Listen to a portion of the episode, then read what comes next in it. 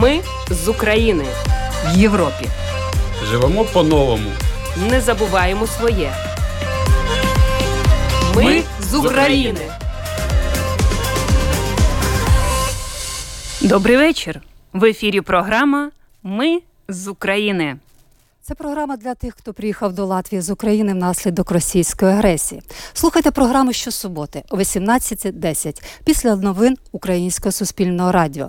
Ви можете знайти випуск нашої програми в архіві на домашній сторінці lr4.lv. За контентом можна стежити в соціальній мережі Facebook «Ета Латвійської радіо 4 та на сторінках для українців Латвії в Телеграм. Історії українців, які зараз проживають в Латвії та інших країнах Європи, важливі соціальні питання та інтеграція в латвійське суспільство, коментарі фахівців та поради психолога, а також інформація про культурні та спортивні події. Все це в програмі Ми з України, яку ведуть Людмила Пилип та Олена Федорова. Сьогодні у випуску репортаж про день вишиванки у Ризі. Медичні послуги для українських переселенців в Латвії. Які види лікування та медичного обслідування українці можуть отримати безкоштовно, а за які треба платити? Що робити в екстрених випадках загрози життя і як знайти свого сімейного лікаря? Слухайте у сюжеті Ріти Болоцької та Олега Кудріна. Про свій позитивний і негативний досвід отримання медичних послуг розкажуть переселенці, опитані програмою Ми з України. Українські медики подружжя Олена та Володимир Зав'ялови поділяться своїм досвідом влаштування на роботу в латвійські медичні заклади і порівняють українську і латвійську сфери охорони здоров'я. Також до вашої уваги офіційний коментар Латвійського товариства лікарів щодо процедури підтвердження документів зі спеціалізації для українських медиків. Психолог Ліна Мельник розкаже, як впоратися з почуттям самотності, особливо якщо людина вимушений іммігрант. Гості у студії волонтери Євген Боровко з Харкова, який волонтерить у центрах допомоги громадянам України у Ризі, а також надає посильну допомогу своїм співвітчизникам з України. Денис Васкевич. Латвієць, представник молодіжної організації Young Folk LV, яка днями відкрила центр допомоги українським переселенцям на автовокзалі у Ризі.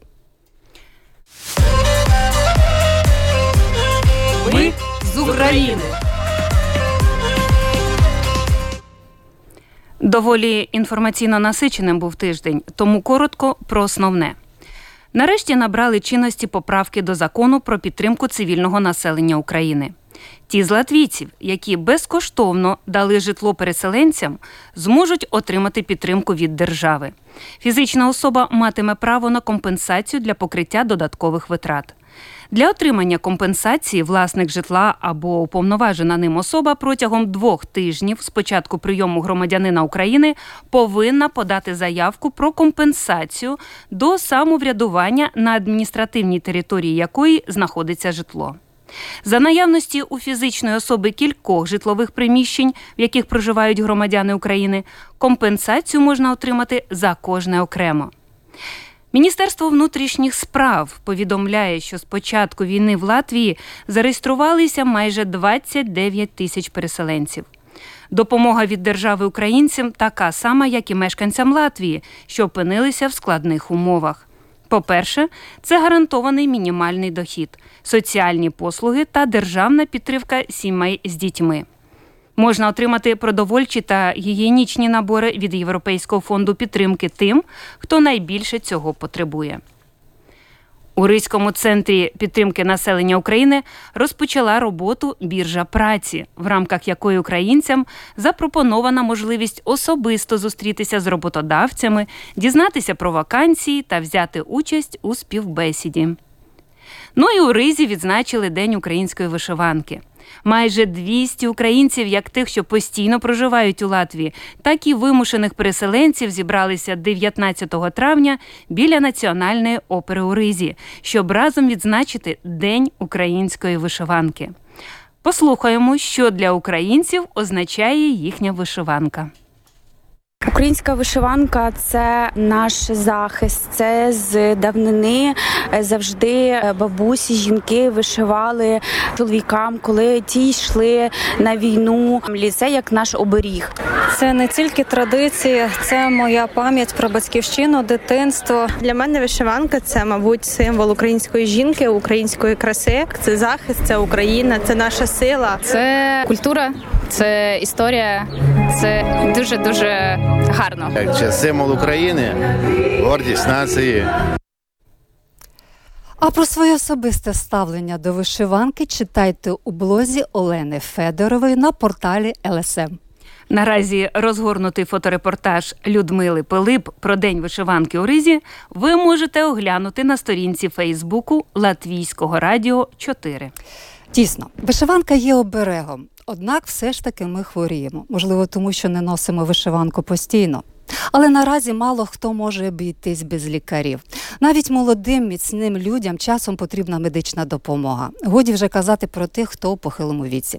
Хронічні захворювання змушують пити ліки, відбувати, відвідувати лікарів. А ще є діти, як зростають, чим тільки не хворіють. Отже, гарантована медична допомога це дуже важливо.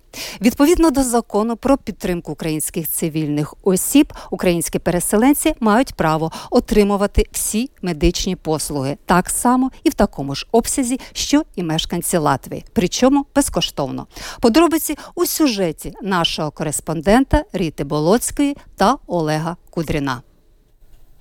Кожне українське немовля, яке з'являється на світ у латвійському пологовому будинку, це зараз велика радісна подія не лише для сім'ї, в якій сталося поповнення, а й для всіх, для суспільства. Нагадаємо, перша дівчинка у мами, яка приїхала з України, народилася 5 квітня в Ялгаві, а перший хлопчик 6 квітня у Венспілсі. Хлопчика назвали Давидом. Його мама Алла Рожкован була змушена поїхати з Вінниці із шестирічною донькою Софією та своєю матір'ю. Ми розпитали Аллу про медичну допомогу, яку отримує в Латвії вся її сім'я. Як лікарі вас прийняли, як оглядали? Дуже добре все. Тут відразу мене поставили на облік. Коли почалися пологи, ми викликали швидку, завезли нас в лікарню і вже там надали висококваліфіковану допомогу. Причому умови дуже хороші для дитини. Все гарно обладнано. Кожна палата індивідуально для кожного пацієнта. Ну так все дуже по-європейськи.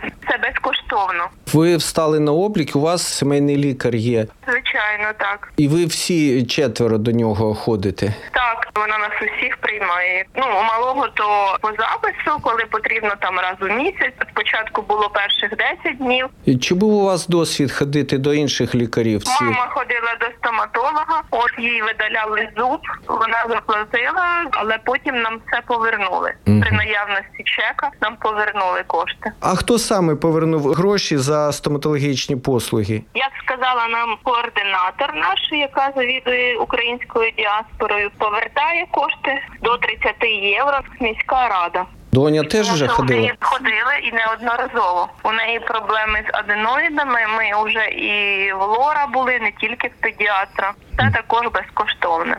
Нема сумніву, що бувають різні ситуації. Одним відразу щастить визначитись із сімейним лікарем та із екстреною допомогою, в декого пошук триває довше. Але за загальними враженнями латвійські медики гідно допомагають біженцям, а українські громадяни своєю чергою поступово звикають до місцевих правил охорони здоров'я. Щодо правил, є два наріжні камені, про які треба пам'ятати. По-перше, телефони 113, а також 112.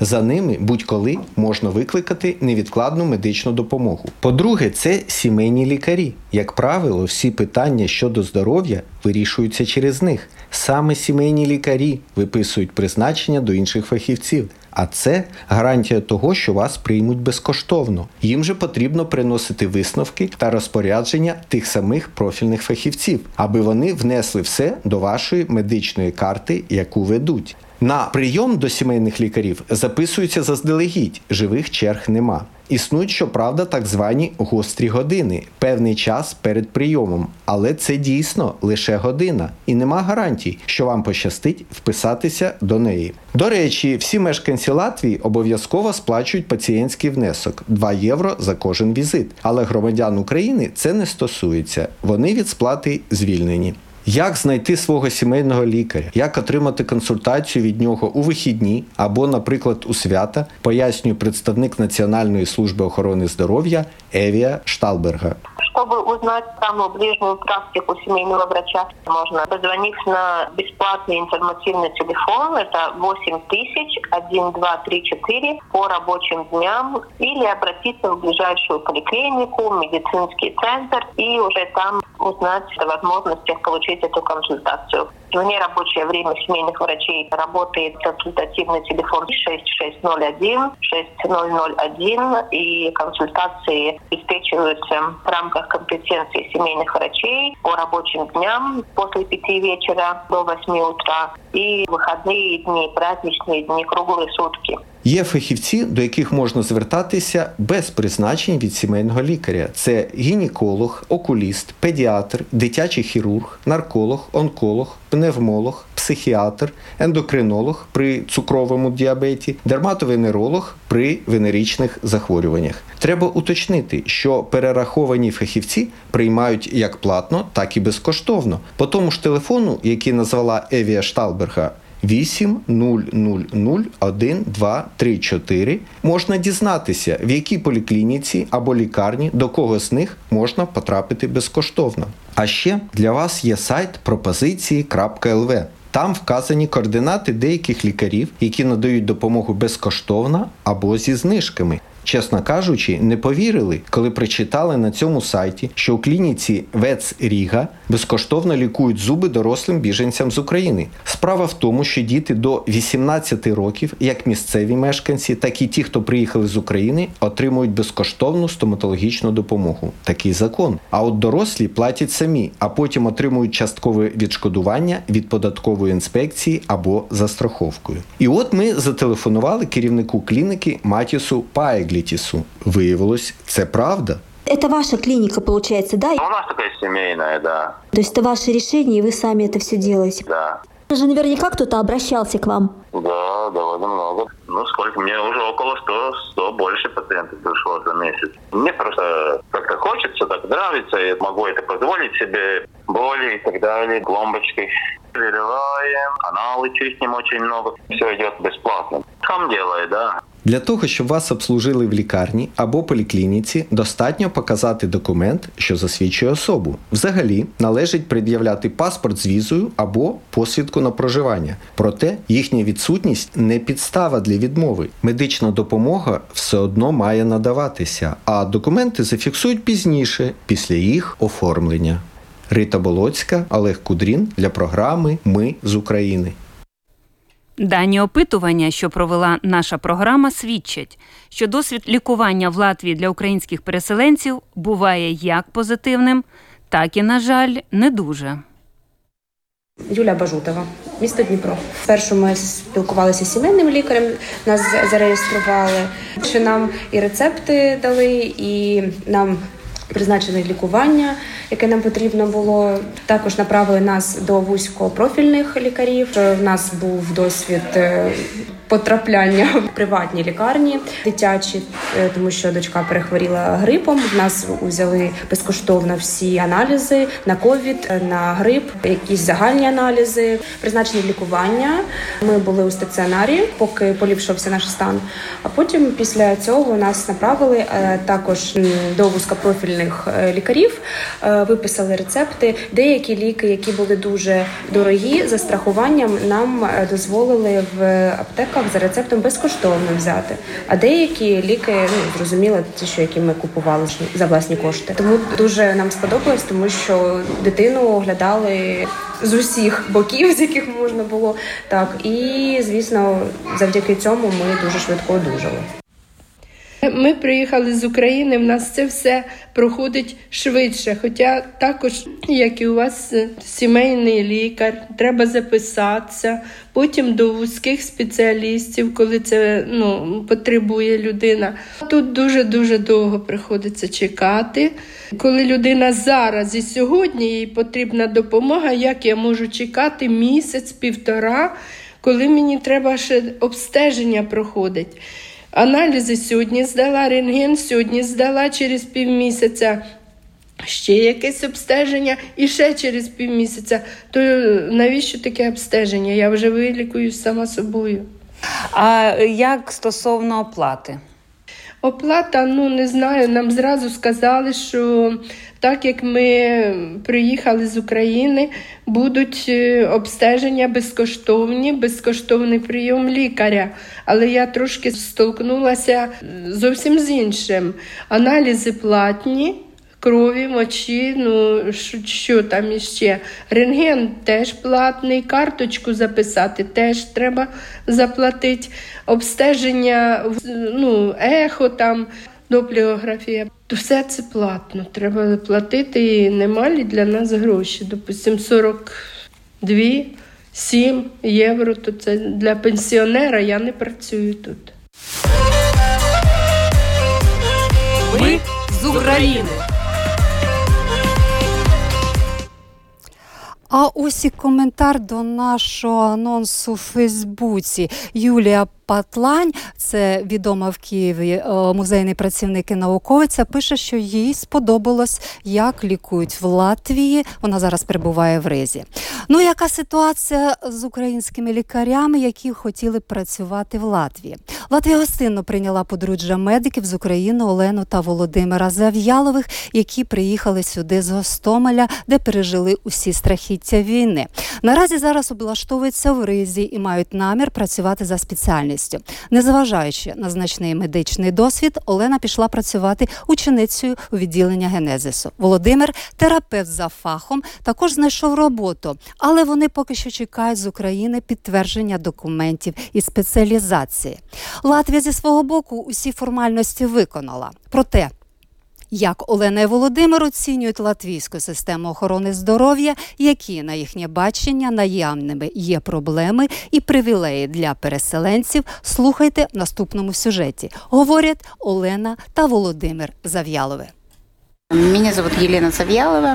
Я медицинский работник, приехала в Латвию. Я работала в Украине с Синева. До этого я работала в операционных, то есть у меня богатый какой-то опыт. Здесь я устроилась, еще не устроилась, но я сейчас хожу как ученица, принимаю как бы место рабочее в отделении диализа. Отделение достаточно серьезное, тяжелое, но мне нравится там работать. Сразу как приехала, на следующий день мы подали в Ассоциацию медсестер Латвии документы. Мы ждали вот это было 26 марта. До сих пор мои документы подтверждения диплома не готово. Латвийская сторона сделала, ну, как бы все. Но сейчас дело вот за нашей украинской стороной. То есть есть какая-то несогласованность между сторонами, есть какая-то, может, недоговоренность, недоработанность. Да, я не получаю ни зарплату, хотя я работаю уже, и меня готовы принять, но документов по сей день нет.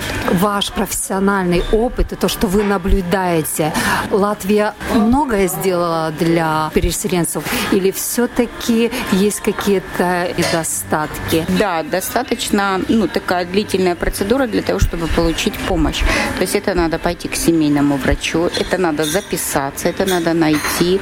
Что я знаю, что многие заболевали, когда украинцы и заболевали остро, к ним приезжали на дом и первую помощь медицинскую им оказывали. То есть это касается таких, как лечение, например, там каких-то хронических заболеваний или заболевания в дальнейшем. Но первая медицинская помощь, я знаю, что всегда оказывается. Я приехала сюда, у меня есть заболевание определенное глаз, и мне нужен был препарат.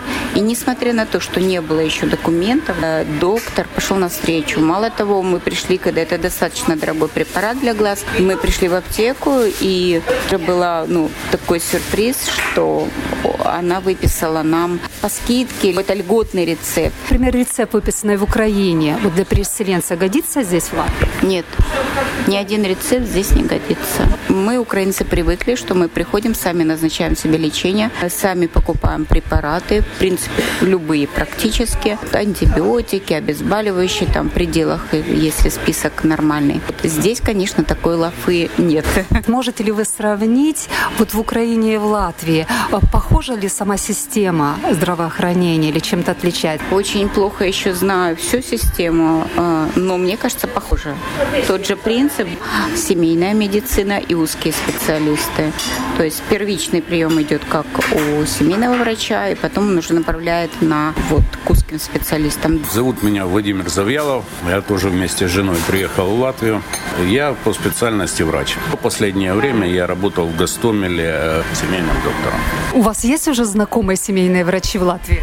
Да, один есть. Ходил, разговаривал именно по поводу трудоустройства, но именно в той поликлинике, э, где работает этот доктор, с которым я общался. Ну, там есть нужда в средних медработниках, нужды во врачах у них нету. Если у вас будет подтверждение вашей специализации, вы сможете устроиться, как вы думаете?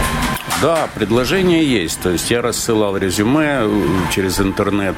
Из первой горбольницы мне перезванивали, перезванивали из детского отделения. Сейчас на данный момент я уже документы сдал, все и собирался вот в этот понедельник выходить на работу. Но тоже задержка в том, что нет подтверждения с Украины, нет подтверждения документов наших. Это уже продолжается, ну, около двух месяцев. Латвия пошла на большие уступки в языковом плане, потому что тут очень жесткие требования, особенно к врачам, знанию языка. Ну, в течение трех месяцев я должен какого-то минимального уровня достичь. Здрасте, до свидания. А потом дальше все равно развиваться. Пока что идут навстречу. К примеру, если работать семейным доктором, то предоставляют медсестру, которая владеет хорошо и тем, и тем языком. Кто больше всего вот ваших знакомых украинцев э, беспокоит здесь? Ну, ко мне вот как бы из украинцев никто не обращался как к специалисту. Обращались латыши. Говорят, да я вот записался на прием, ну там на прием две недели мне ждать и все такое. То есть люди коренные, которые здесь прожили всю жизнь, они ко мне обращались за консультацией, за помощью. Я им как на своем уровне консультацию как бы давал. Украинцы не обращались, но насколько я слышу, это проблема стоматолог, потому что тоже длительные очереди, там полмесяца, месяц ждать. А если острая боль, вообще непонятно, что делать. Я не, не знаком полностью с системой. В общих чертах по таким главным направлениям она похожа на українську.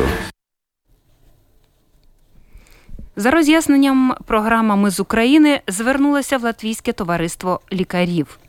Цивільне населення України має виключне право на отримання дозволу на короткострокову професійну практику в Латвійській Республіці терміном до одного року. Латвійське товариство лікарів надає підтримку українським медикам у підготовці та поданні необхідних документів. Також є складнощі, пов'язані з отриманням затверджених документів про освіту українськими лікарями в Україні.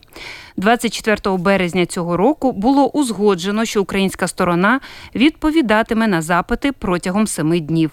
На сайті Латвійського товариства лікарів викладена інформація про те, що вже 60 українських лікарів подали заявку на роботу в Латвії до Латвійської медичної асоціації.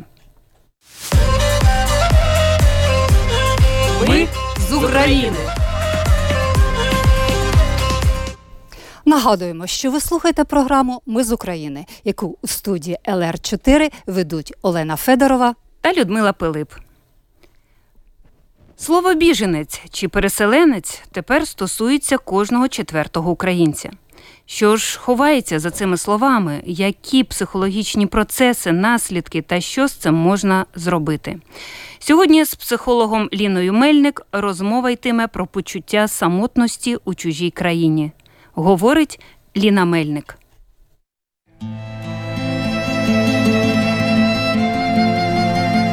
Коли ми говоримо про будь-яку еміграцію, чи то вимушена еміграція, як зараз, чи то в принципі, коли людина навіть зважено йде на цей крок еміграції, ми говоримо про втрату зв'язків, і у це є найболючіше, тому що там в мене є свій перукар, свій лікар. Там по п'ятницях я п'ю своєю подругою каву, і в мене у це коло контактів. Об'єднуватися між собою українцями. Багато людей зараз живуть в готелях чи десь в хостелах. Вони живуть там купкою вже. І разом там десь ходять обідати, вечеряти, снідати, знайомитися, спілкуватися, питати, як справи. Це вже якесь своє невелике соціальне коло. Є ті, які о, вже знайшли квартири, живуть самі. І оцього соціального кола, да, щоденного такого серед українців його немає. Але є Common Ground, є там е, Young Folk да, для спеціально там для підлітків, для дітей. Є Фейсбук, де оці спеціалізовані групи, де можна об'єднуватися, де, наприклад, люди писали. Я приїхала там, я не знаю, режисер чи митець. Хто тут ще є творчі люди? Давайте ми об'єднаємося. Люди швидко там понаписували в коментарях. Я навіть серед них була. Швидко створили телеграм-канал. Вони всі разом зустрілися, вони познайомилися. В них є спільна професія, в них є якась спільна оця ідентичність. Вони один одного розуміють. Українці зараз тим більше розуміють один одного дуже добре. Можливо, е, те розуміння не зовсім є в латвійців, які тут жили, які не зіштовхнулися з тим самим досвідом. В якісь моменти вони не можуть зрозуміти, але завжди зрозуміє той інший українець, який так само їхав. Який так само тікав, та який так само бачив, там щось переживав. Тому спілкуватися, об'єднуватися між собою, створювати оці зв'язки, відгукуватися. Багато я теж бачу пропозиції. Латиші пишуть: ми готові когось взяти в машину, показати місто. Відгукуйтеся. Пишіть їм, об'єднуйтеся. Я кажу латиші, тому що я бачила це латиською мовою, саме від латишів такі дописи. Ну правильніше буде казати латвійці. Вони зараз готові обійняти всім серцем. Ну не варто від того тікати, тому що тепла в Латвії дуже багато. Теж є дуже е, зараз цікаві ініціативи. Я вчора побачила е, створений сайт. Напиши листа захисникові. Відчуваєш себе самотнім? Сядь і напиши листа захисникові, намалюй з дитиною йому малюнка. Коли ти починаєш писати цього листа захисникові, ти не починаєш розказувати, як в тебе все погано. Ти починаєш шукати якісь хороші речі, якісь теплі слова, якісь дуже підтримуючі, дуже надихаючі слова. Але ж це теж наша правда про нас.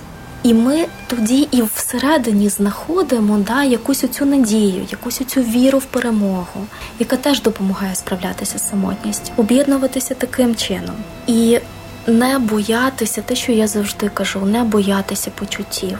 Коли ми поїхали зі своєї домівки, сумувати за домівкою, то є нормально. Дасть Бог закінчиться швидко війна, хтось повернеться. Хтось, можливо, прийме рішення залишатися тут. Сум, горювання це нормальні почуття. Дозволити собі в якісь моменти вам поплакати про залишений дім, чи залишених близьких, чи про якісь там втрачені свої можливості, да, бо не тільки дім залишає, люди залишають роботи, люди залишають професії. Коли ми втрачаємо щось, тіло вимагає відгорювати. Коли ми дозволяємо собі відгорювати, на зміну починають приходити якісь інші емоції. Ми починаємо помічати якісь інші барви, плакати, горювати то нормально, але не застрягати в тому, дозволити собі трішечки посумувати, але потім шукати того, кому теж сумно, і казати, а давай ми з тобою поїдемо. Чи всі бачили вже море тут? А ще один момент для себе прийняти якийсь період всередині, від того теж може стати легше. Коли оця невизначеність є, вона теж вибиває. Я не знаю, скільки я тут буду. І тоді люди збираються і їдуть додому, їдуть в ті місця, де ще небезпечно повертатися, наприклад. Дати собі якийсь час. Окей, я дивлюся, наприклад, там до кінця травня або до там не знаю до липня. Я тут, я знайомлюся з культурою, я вчу мову, я працюю або не працюю. А потім я дивлюся на ситуацію, і приймаю рішення. І іноді, коли є оцей вже внутрішній твій термін, воно дає можливість розслабитися, бо це вже не є невизначеність.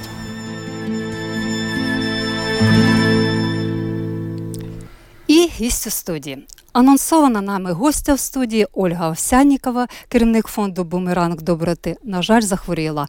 Ну, якраз до теми нашої програми. І сьогоднішні гості в студії волонтери з України Євген Боровко, який постійно проживає в Харкові, а зараз прибуває в Ризі. Увесь свій вільний час він, як волонтер, працює в центрах допомоги українським переселенцям у Ризі.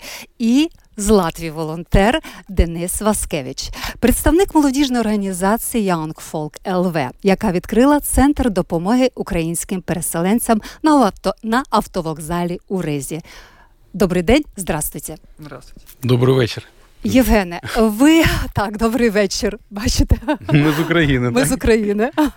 Євгене, ви проєктуальник в Харкові керуєте компанією, яка займається проєктуванням інженерних мереж, мостів, вулиць. Але зараз ви волонтер. допомагаєте збирати кошти для Збройних сил України та необхідні речі для українського населення. А в Латвії також волонтерите. Розкажіть про своє волонтерство якраз в Латвії. Ну, волонтерство в Латвии, в принципе, у меня заключается в том, что я все свое время, которое есть у меня э, свободное, провожу на Кальке-1 в центре помощи, куда приезжают э, граждане Украины.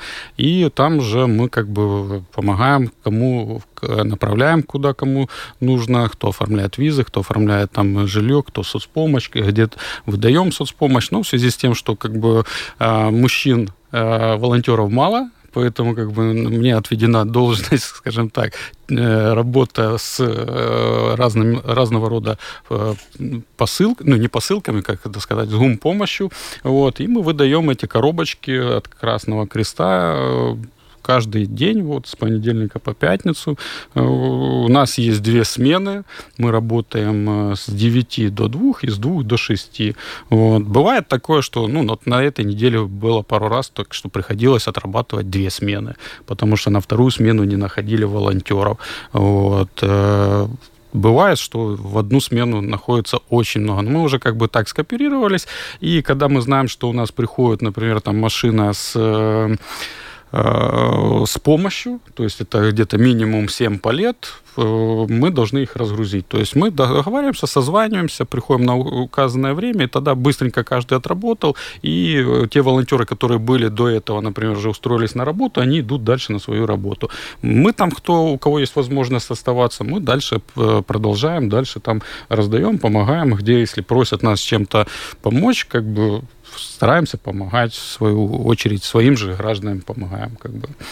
Денис, ваша молодежная организация помогает украинским переселенцам попасть в Европу через Латвию. В Риге им нужно отдохнуть, переночевать, ну хотя бы одну ночь, я так понимаю. И именно поэтому, наверное, вы открыли центр на автовокзале. Сколько людей вы уже обслужили? На самом деле уже ситуация с беженцами в Латвии давно, в Риге в частности, и мы увидели, что есть потребность в том, чтобы помогать волонтер, э, беженцам, которые попадают именно в транзитную вот эту зону Латвии и приезжают сюда буквально на одну ночь. И часто они не знают, куда им податься, где остаться. Ночью ходят по городу, не знают, где им пообедать, где поменять деньги. И когда начались вот эти вот запросы, одна семья, вторая, третья семья, мы начали понимать, что очень большой поток идет. И тогда вот решили, что наша организация откроет вот этот маленький пункт, где через нас начали проходить люди, которые приезжают с разных городов, из Москвы, из э, Эстонии и так далее. К нам подходят, мы их координируем, как им попасть в другие страны, куда они направляются, помочь им купить билеты, поменять деньги кого-то покормить, успокоить, утешить, э, сказать, какой у них может быть план, так скажем, вселить в них уверенность в том, что они не потеряны, что есть люди, которые могут им подсказать, куда идти, и что они могут нам доверять. И в день через нас проходит вот, э, примерно около 50 человек, это очень разные семьи, очень разные ситуации, очень разное материальное положение. Очень сильно помогают нам э, жители города Риги, которые своими пожертвованиями позволяют нам обеспечить там, питание, сводить их просто покушать после дороги. Э, у кого нету финансов с маленькими детьми, заселить куда-то в отель, чтобы они могли переночевать, принять душ, э, немножко успокоиться, и на следующий день, чтобы мы могли их уже скооперировать и отправить в нужное им направление. Поэтому у нас работают разные волонтеры, э, которые приходят, там есть и из России, из Беларуси, из Украины, латышей очень много. И мы вместе вот работаем, каждый вот 4-6 часов меняемся и пытаемся помогать, потому что потоки оказываются очень большие, и мы очень были удивлены в том, что насколько эта проблема актуальна, и почему до нас это никто не начинал делать. Сколько вообще волонтеров в вашем центре? У нас каждый день они добавляются. Например, в нашей группе в Телеграме сейчас около 30 волонтеров.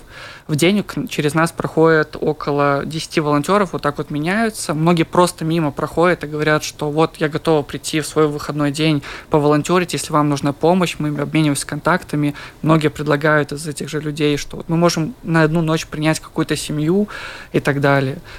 Э, поэтому волонтеров достаточно много, людей, которые неравнодушны, очень много, которые готовы помогать. Євгене, поки ви чекали в студії, я зрозуміла, що ви щось домовились з Денісом, е, домовились про якусь можливо співпрацю. Ну, как бы, э, да, мы с Денисом пока тут общались, э, я так пришел к выводу о том, что у меня есть еще свободное время в субботу и воскресенье. Поэтому, как бы, имея э, определенный еще транспорт у меня появился, то есть сейчас вот ну, пойдем после программы, там, посмотрю, как, может, сегодня еще по волонтере уже с ними. Вот, потому что это, это реально, ну, правильно Денис сказал о том, что это действительно э, такая и проблема, и, и и все задают вопрос насущный, потому что очень много людей приезжают в субботу-воскресенье, это мы видим и по группе в Фейсбуке «Украинцы в Риге», и многие задают вопрос, не знают, что с этим делом. Государство в лице э, латвийского, э, латвийского государства и всего города э, Риги, как бы они помогают, но они не могут это делать круглосуточно. Поэтому как бы вот работа, которую делает Денис и его вся команда, это очень хорошо, и тут нужно только помогать, стараться любым образом образом поддержать, приходить, волонтерить. Как бы я всех призываю тоже и приходить и на кальке один, и к Денису э, здесь же тоже на автовокзал приходить, помогать. Каждый по крупице, и будет уже построено что-то, большая там помощь э, от всего народа.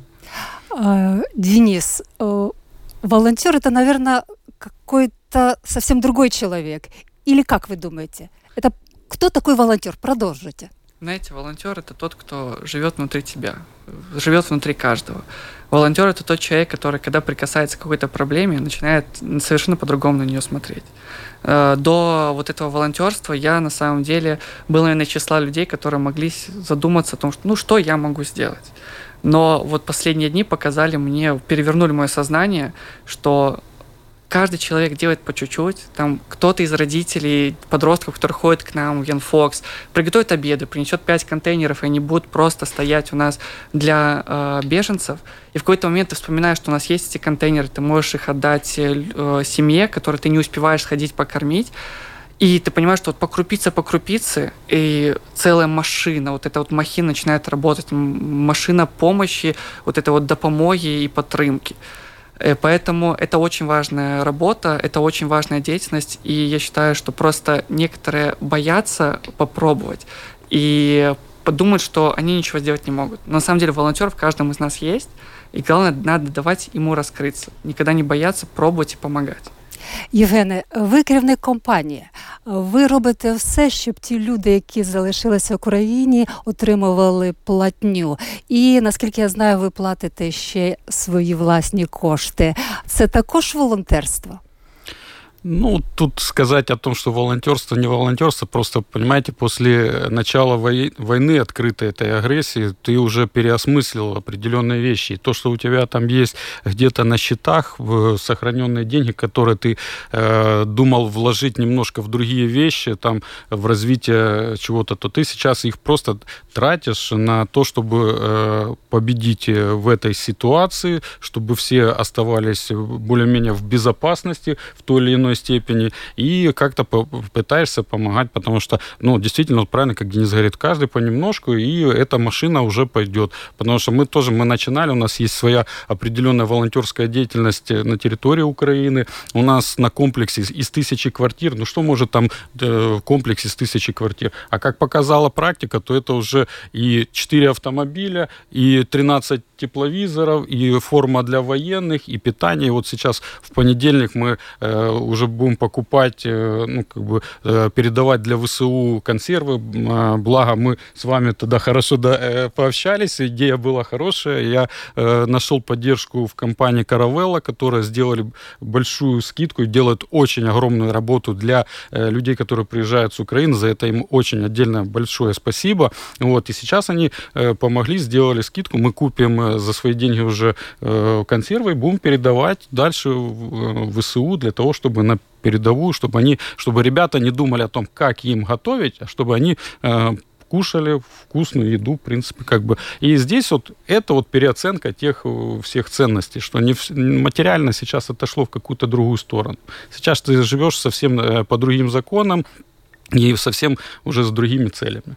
Ну що разом ми сила, У нас одна мета, і гостями нашої студії були волонтери Євген Боровко з Харкова і Деніс Васкевич з Риги. Ви слухали програму Ми з України. Програма лунає по суботах о 18.10 після новин Українського суспільного радіо. Після ефіру ви мо- зможете знайти випуск нашої програми в архіві на домашній сторінці lr4.lv. За контентом ЛР4 також можна стежити в соціальних мережах Facebook, ет Латвійської радіо 4 та на сторінках для українців Латвії в Телеграм. Ваші пропозиції та питання можете надсилати нам на електронну пошту ukr.latviasradio.lv. Раджу вам також користуватися аплікацією Латвійського радіо, яку можна безкоштовно встановити на свій мобільний телефон. Основні теми нашої програми розміщені також на порталі суспільних ЗМІ rus.lsm.lv під рубрикою Ми з України. Ну, на все добре. І програму вели Олена Федорова та Людмила Пилип, звукооператор Уна Гулбе. На все добре, до наступних зустрічей. Все буде Україна. Ми з України в Європі. Живемо по-новому. Не забуваємо своє. Ми, Ми з України.